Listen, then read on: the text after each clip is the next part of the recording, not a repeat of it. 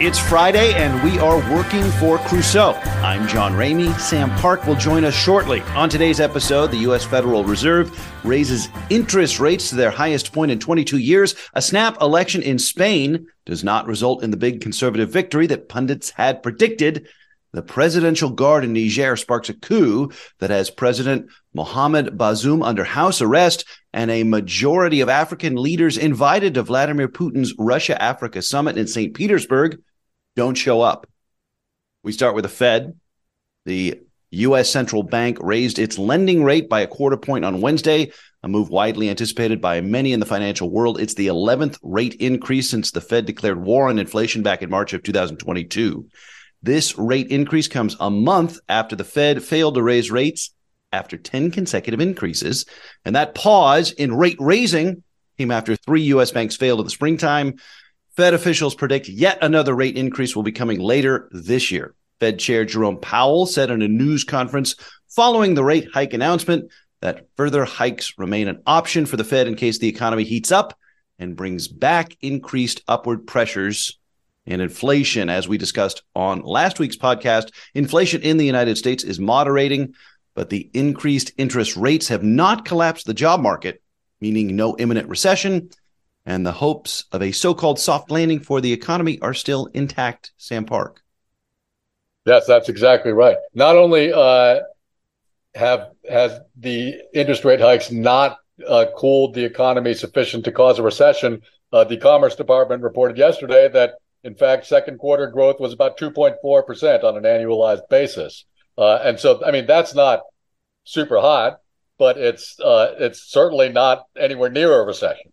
Uh, and so I think that means that the Fed should feel that they have enough space for a future rate cut, as they've been saying that they've intend pretty much intend to do, or later this year, uh, perhaps even more than one.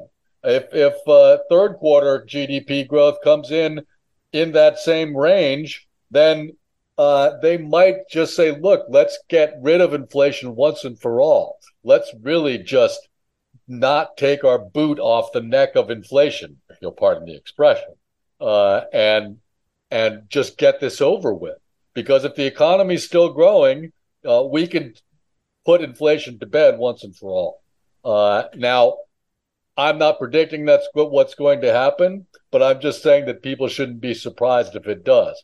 And let's face it, economic forecasters are kind of taking it on the chin all this year, right? These guys get paid a fair amount of money to tell us what's going to happen. And by and large, they're not doing a good job. While, by the way, saying that it's the Federal Reserve that's not doing a good job, right? And so it's like, okay, sure, maybe the Fed's made some mistakes.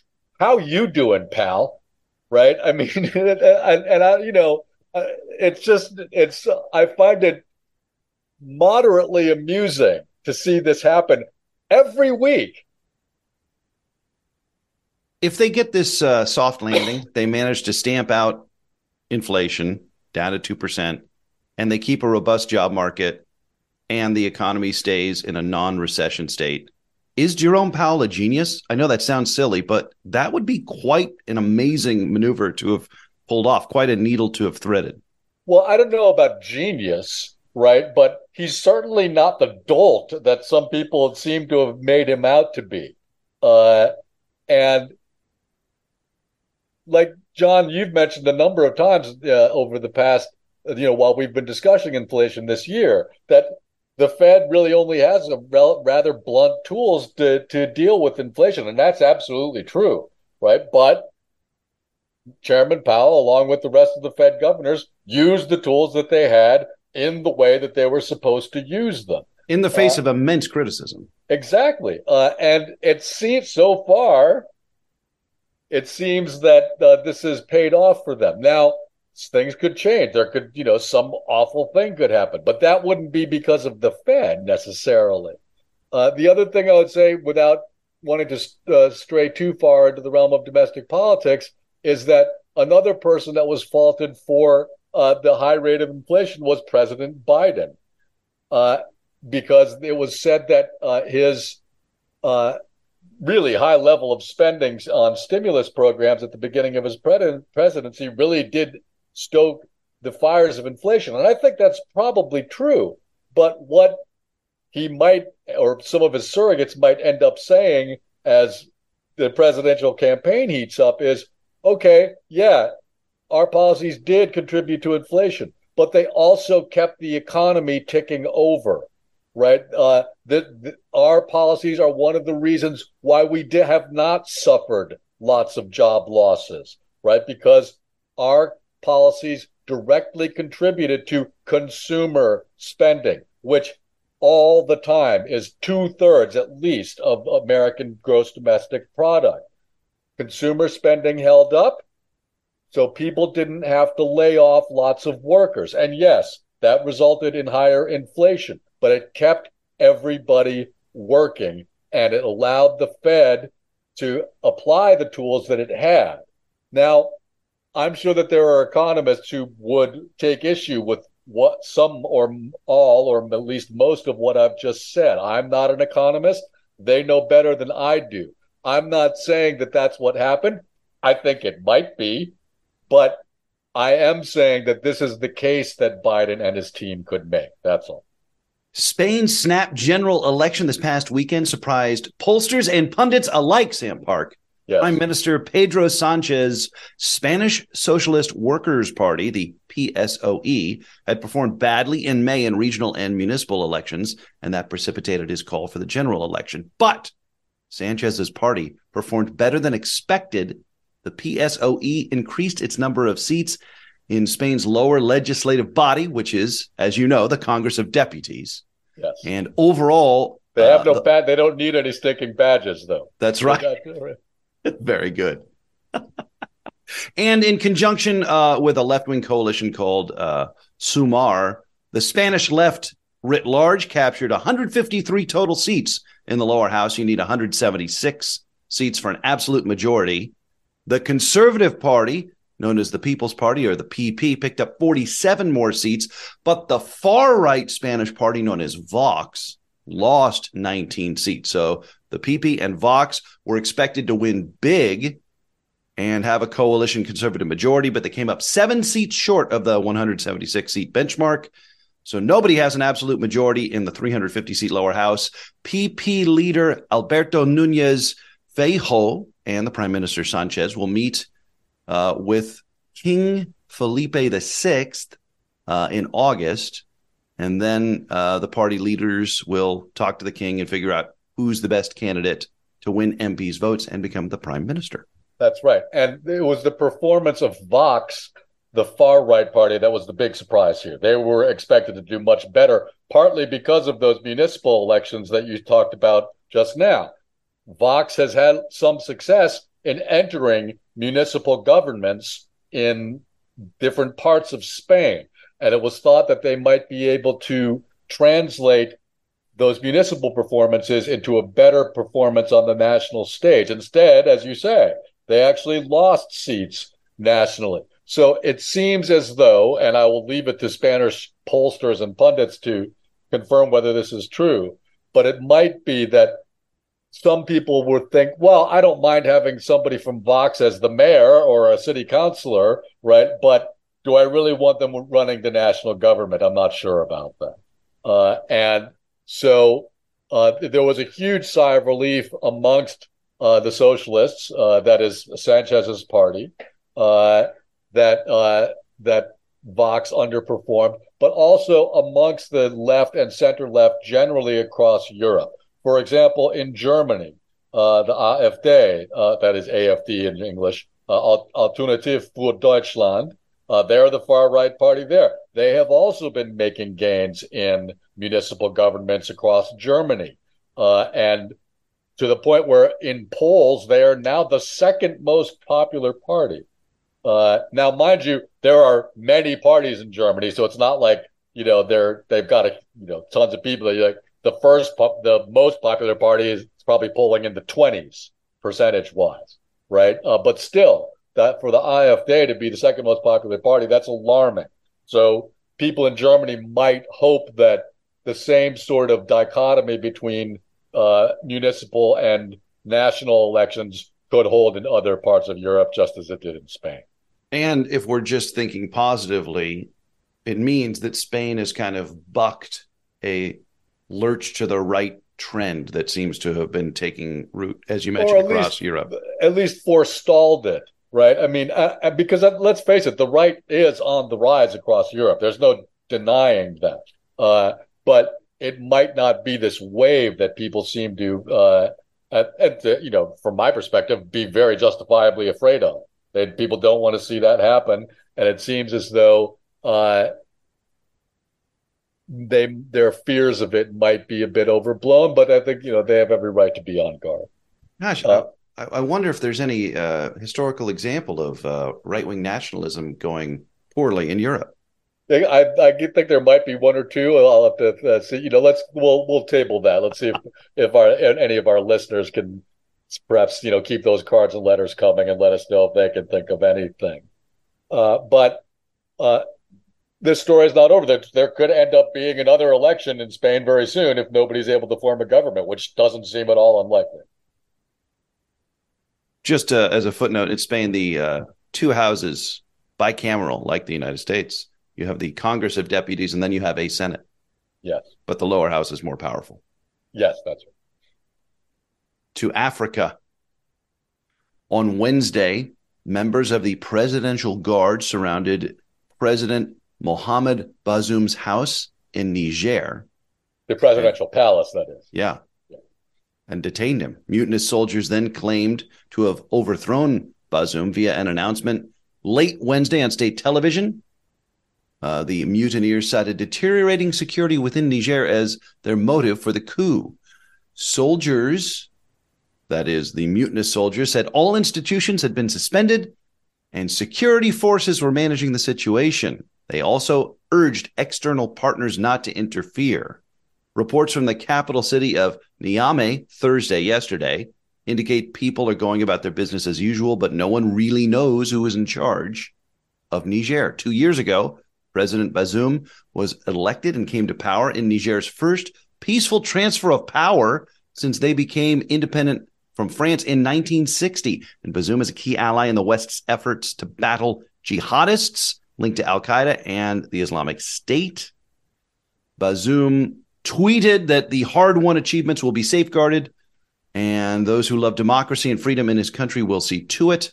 The UN Secretary General Antonio Guterres spoke to Bazoum by phone on Wednesday, told reporters yesterday, Thursday, he was extremely worried about the situation and he warned of terrible effects on development and civilians due to, quote, successive unconstitutional changes of government. Bazoum is seen by many in the West as the last hope for partnership with the West in the African region known as the Sahel, SAM, which is an east west region running coast to coast from the Atlantic to the Indian Ocean, south of the Sahara and north of the Sudanian savannah. Mali just turned away from France and sought support from the Russian mercenary group Wagner, Mali in that region, right? Russia and the at the Burkina Faso. Yeah. Russia and the West have been vying for influence in this region. Wagner reportedly has its sights on Niger, partly because Niger produces uranium. Quite a lot of it, in fact. Some analysts said Bazoum was an impediment to Wagner because of his pro French and pro Western views. Meanwhile, Russian President Vladimir Putin is hosting his second Russia Africa summit in St. Petersburg. 43 heads of state were invited, only 17 have shown up. The big no shows leaders of Kenya, Nigeria, Rwanda, and the Democratic Republic of Congo. So the leaders of the biggest countries in Africa have told Putin, nah. Now these two, South these two Africa, things, right? These two things are very linked. Yes, in in many ways, although apparently not directly. First of all, uh, when the coup first happened, many Nigerians came out onto the streets of Niamey to protest against the coup, uh, and at that point, the military uh, was also opposed to the coup. They switched sides subsequently uh, and then backed the coup the following day, at which point many civilians came out onto the streets protesting in favor of the coup. Uh, and I should say, by the way, that some of the television footage I saw of the pro coup protests, uh, some of the people on the street were carrying Russian flags. I also saw that. Now, John, it seems to me, and if you can think of a third alternative, I'd love to hear it. Uh, but th- there are only two ways this happens. One, people just happen to have Russian flags lying around at their home that they can bring out on the street in at, Niger at such a time as it becomes appropriate to do so. Or somebody was handing them out. Uh, again, if there's a third possibility, I'd like to. I'd love it if somebody could tell me what that is, but I just can't think of what that might be. Uh, the other thing I would say is that as of today, actually, the head of the Presidential Guard, who were the segment of the armed forces that mounted the coup, his name is General Tchiani, uh, has announced that he's now in charge. Uh, also, uh, our Secretary of State, Antony Blinken, who was visiting uh, New Zealand uh, yesterday, uh, condemned, of course, this action. I suspect he's in New Zealand because the weather's much nicer there right now. But he condemned the coup, but he did not say the word coup because uh, if he did, uh, it would uh, he, it would require the United States to end security cooperation with Niger, Niger that is, uh, and that's not a step that the United States is willing to take at this juncture, at least. Perhaps they will in the future, but as you say, uh, all across the Sahel, from the from Guinea on the west coast of the African continent to Sudan on the east coast of the African continent. Every country in a line from coast to coast has experienced, if not a full on coup, then some sort of like the civil war in Sudan, for example, uh, since 2020. Yes, I believe this is the seventh since 2020. Something like that, yes. Uh, the point I would like to make is that uh, even though the Russia Africa summit yesterday doesn't seem to have gone especially well for Vladimir Putin, the United States, apart from security measures, is just broadly taking its eye off the ball in Africa, I would say. Mind you, it's a very big and complicated ball on which to keep your eye. Uh, but uh, when Putin tries to champion the global south, he has some people willing to go onto the street in Niamey and wave the Russian flag with seemingly very little prompting.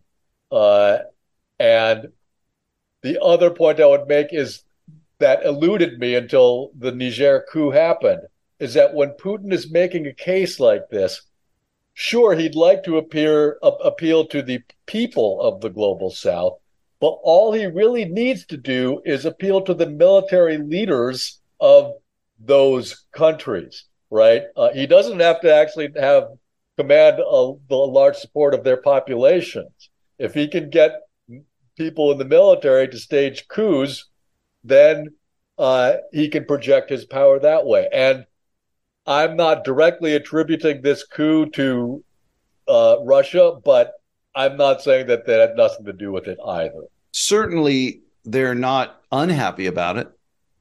No. And by the way, one of the people who praised the coup yesterday at the uh, uh, in St. Petersburg at the Russia Africa summit was Wagner leader Yevgeny Prigozhin, who was at the summit in St. Petersburg, his hometown, of course. Uh, but I think this helps explain why, you know, to the confusion of Rush of Western commentators, including ourselves, by the way.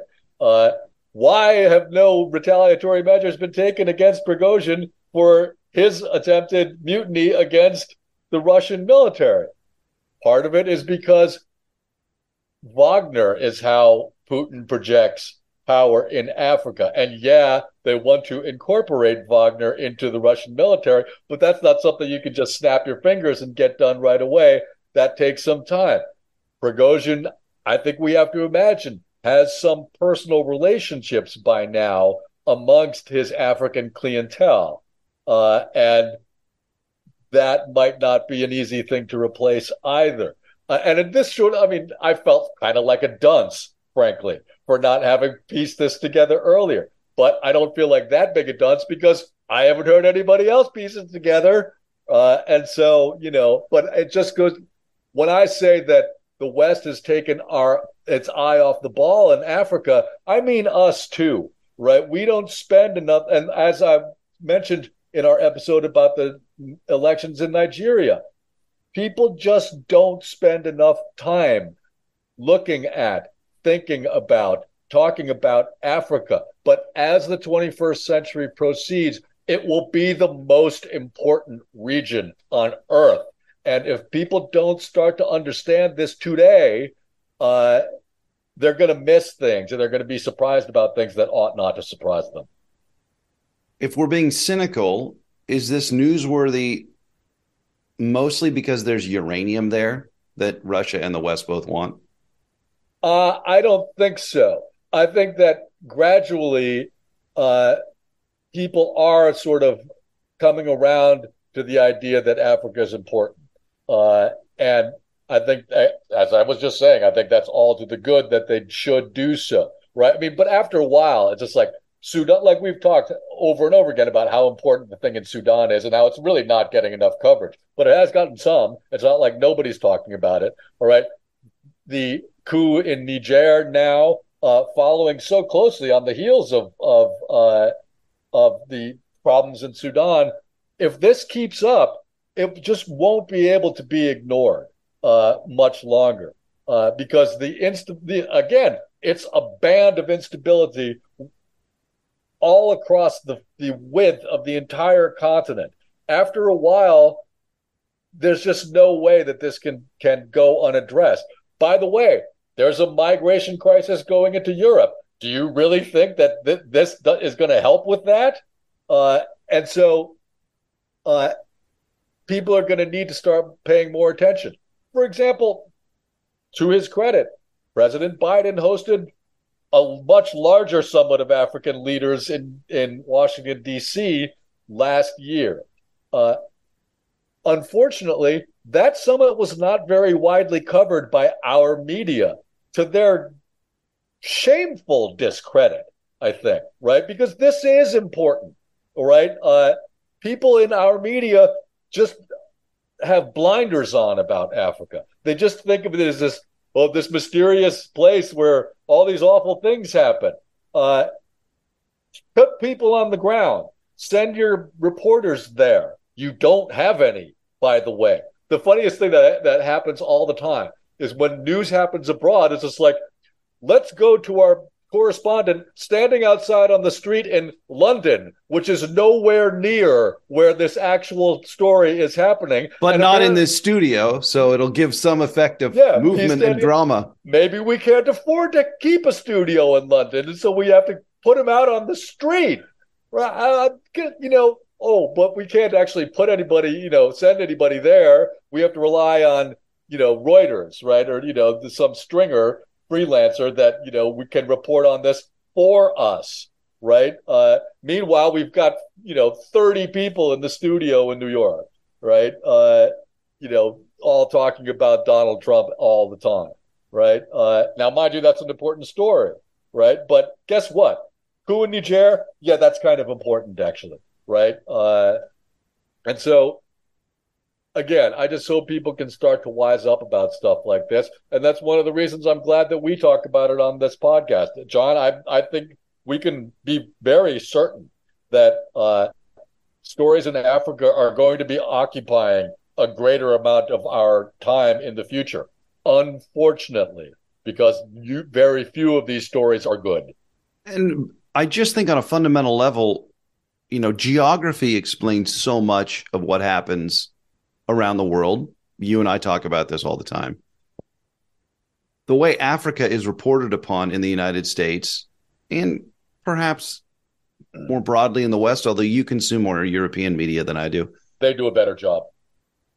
Just the way we talk about Africa, like like it's a country, right? Like right. Yeah, yeah. people often make that error and say the country of it's it's not. It, it it's a continent with a bunch of different nations in it and a bunch of different kinds of people in it yeah, with a bunch of different kinds of, problems. Is more than 20 million people. 20 million people. This is large place. Right now, mind you, their next door neighbor has 200 million people, but uh, that, you know, they're different countries. They have a lot of problems, and there's no coherent analysis of them. And that's partly wh- why uh, uh, someone like Putin can make any case at all. This offer or China or Xi in China for that matter. Well, at least China does lots and lots and lots of trade with Africa, right? Much much more than Russia does. As opposed to just kind of military flexing, right? Exactly. We'll sell you some guns. Basically, that's you know what else does Russia have to offer the, these people except now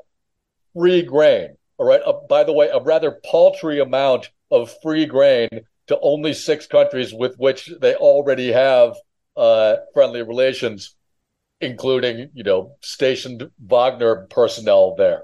Right? Uh, it's a laughable offer in so many ways. Uh, and okay, you want to be the you know the champion of the global South, Vladimir Putin. Uh, do you really think that these countries want to be your charity cases? That they want you to be your patron and benefactor? Is that really how you think this relationship should go? Uh, and so I don't want to make too big a deal of this uh, offer of grain because it's really so much less than Putin seems to want people to think it is. Uh, and hey man, if you really wanted grain to get to Africa, maybe you could stop your illegal war against the Ukrainians. Right, exactly. You know, I mean, the only reason this is a problem is because you made it a problem, and everybody knows that. How stupid do you think these people are? Well, that brings up an interesting point because in articles I've read about Vladimir Putin and interviews I've heard with experts on Russia and Putin in particular, he might actually think they're kind of stupid because Putin's rather uh, notoriously racist. Sure. Uh, I mean, uh, and the whole thing is so cynical, right? It's not just that he's racist, right? He, he, thinks that this is actually going to work, right? He thinks that he can talk to people like this uh, and have them respond. By the way, uh, you know, not too many people seem to want to come to your summit, right? Uh, as opposed to Joe. Seventeen Biden. out of forty-three, and and many from the biggest countries just said no thanks. Yeah, no thanks. You know, I mean, what? do, What? do I mean, honestly, some of the footage I saw, people didn't look especially enthusiastic about being there. Mind you, at the same time, on the same day, yesterday in Pyongyang, the capital of North Korea, uh, they were celebrating essentially their, their national establishment day. Right. Yesterday was the 70th anniversary of the signing of the armistice that brought the Korean conflict to an end. Not the war, mind you, which is officially still going on. Uh, but it was then that Korea was basically partitioned into two countries, North and South. Large military parade in Pyongyang, as they often have, uh, including uh, Sergei Shoigu, the, uh, the Russian defense minister. Uh, and, and so, okay, African countries, this is a client state of Russia and China. Is this where you want to end up? Right? Uh, it, uh, which I thought was an interesting split screen. Right? Uh, just like, okay, well, um, I don't know, really. We'll see. uh, yeah, I can't make it this weekend. Sorry. Oh, I bet St. Petersburg is nice this time of year too. I bet it is actually. Yeah, yeah. Uh, it might be unseasonably warm, just like every other place. Yeah. Send your thoughts, questions, comments, suggestions to John Media at gmail.com if you are so inclined. And that will do it for us this week. For Sam Park, I am John Ramey. We are working for Crusoe. Have yourselves a good weekend. Stay cool, everybody.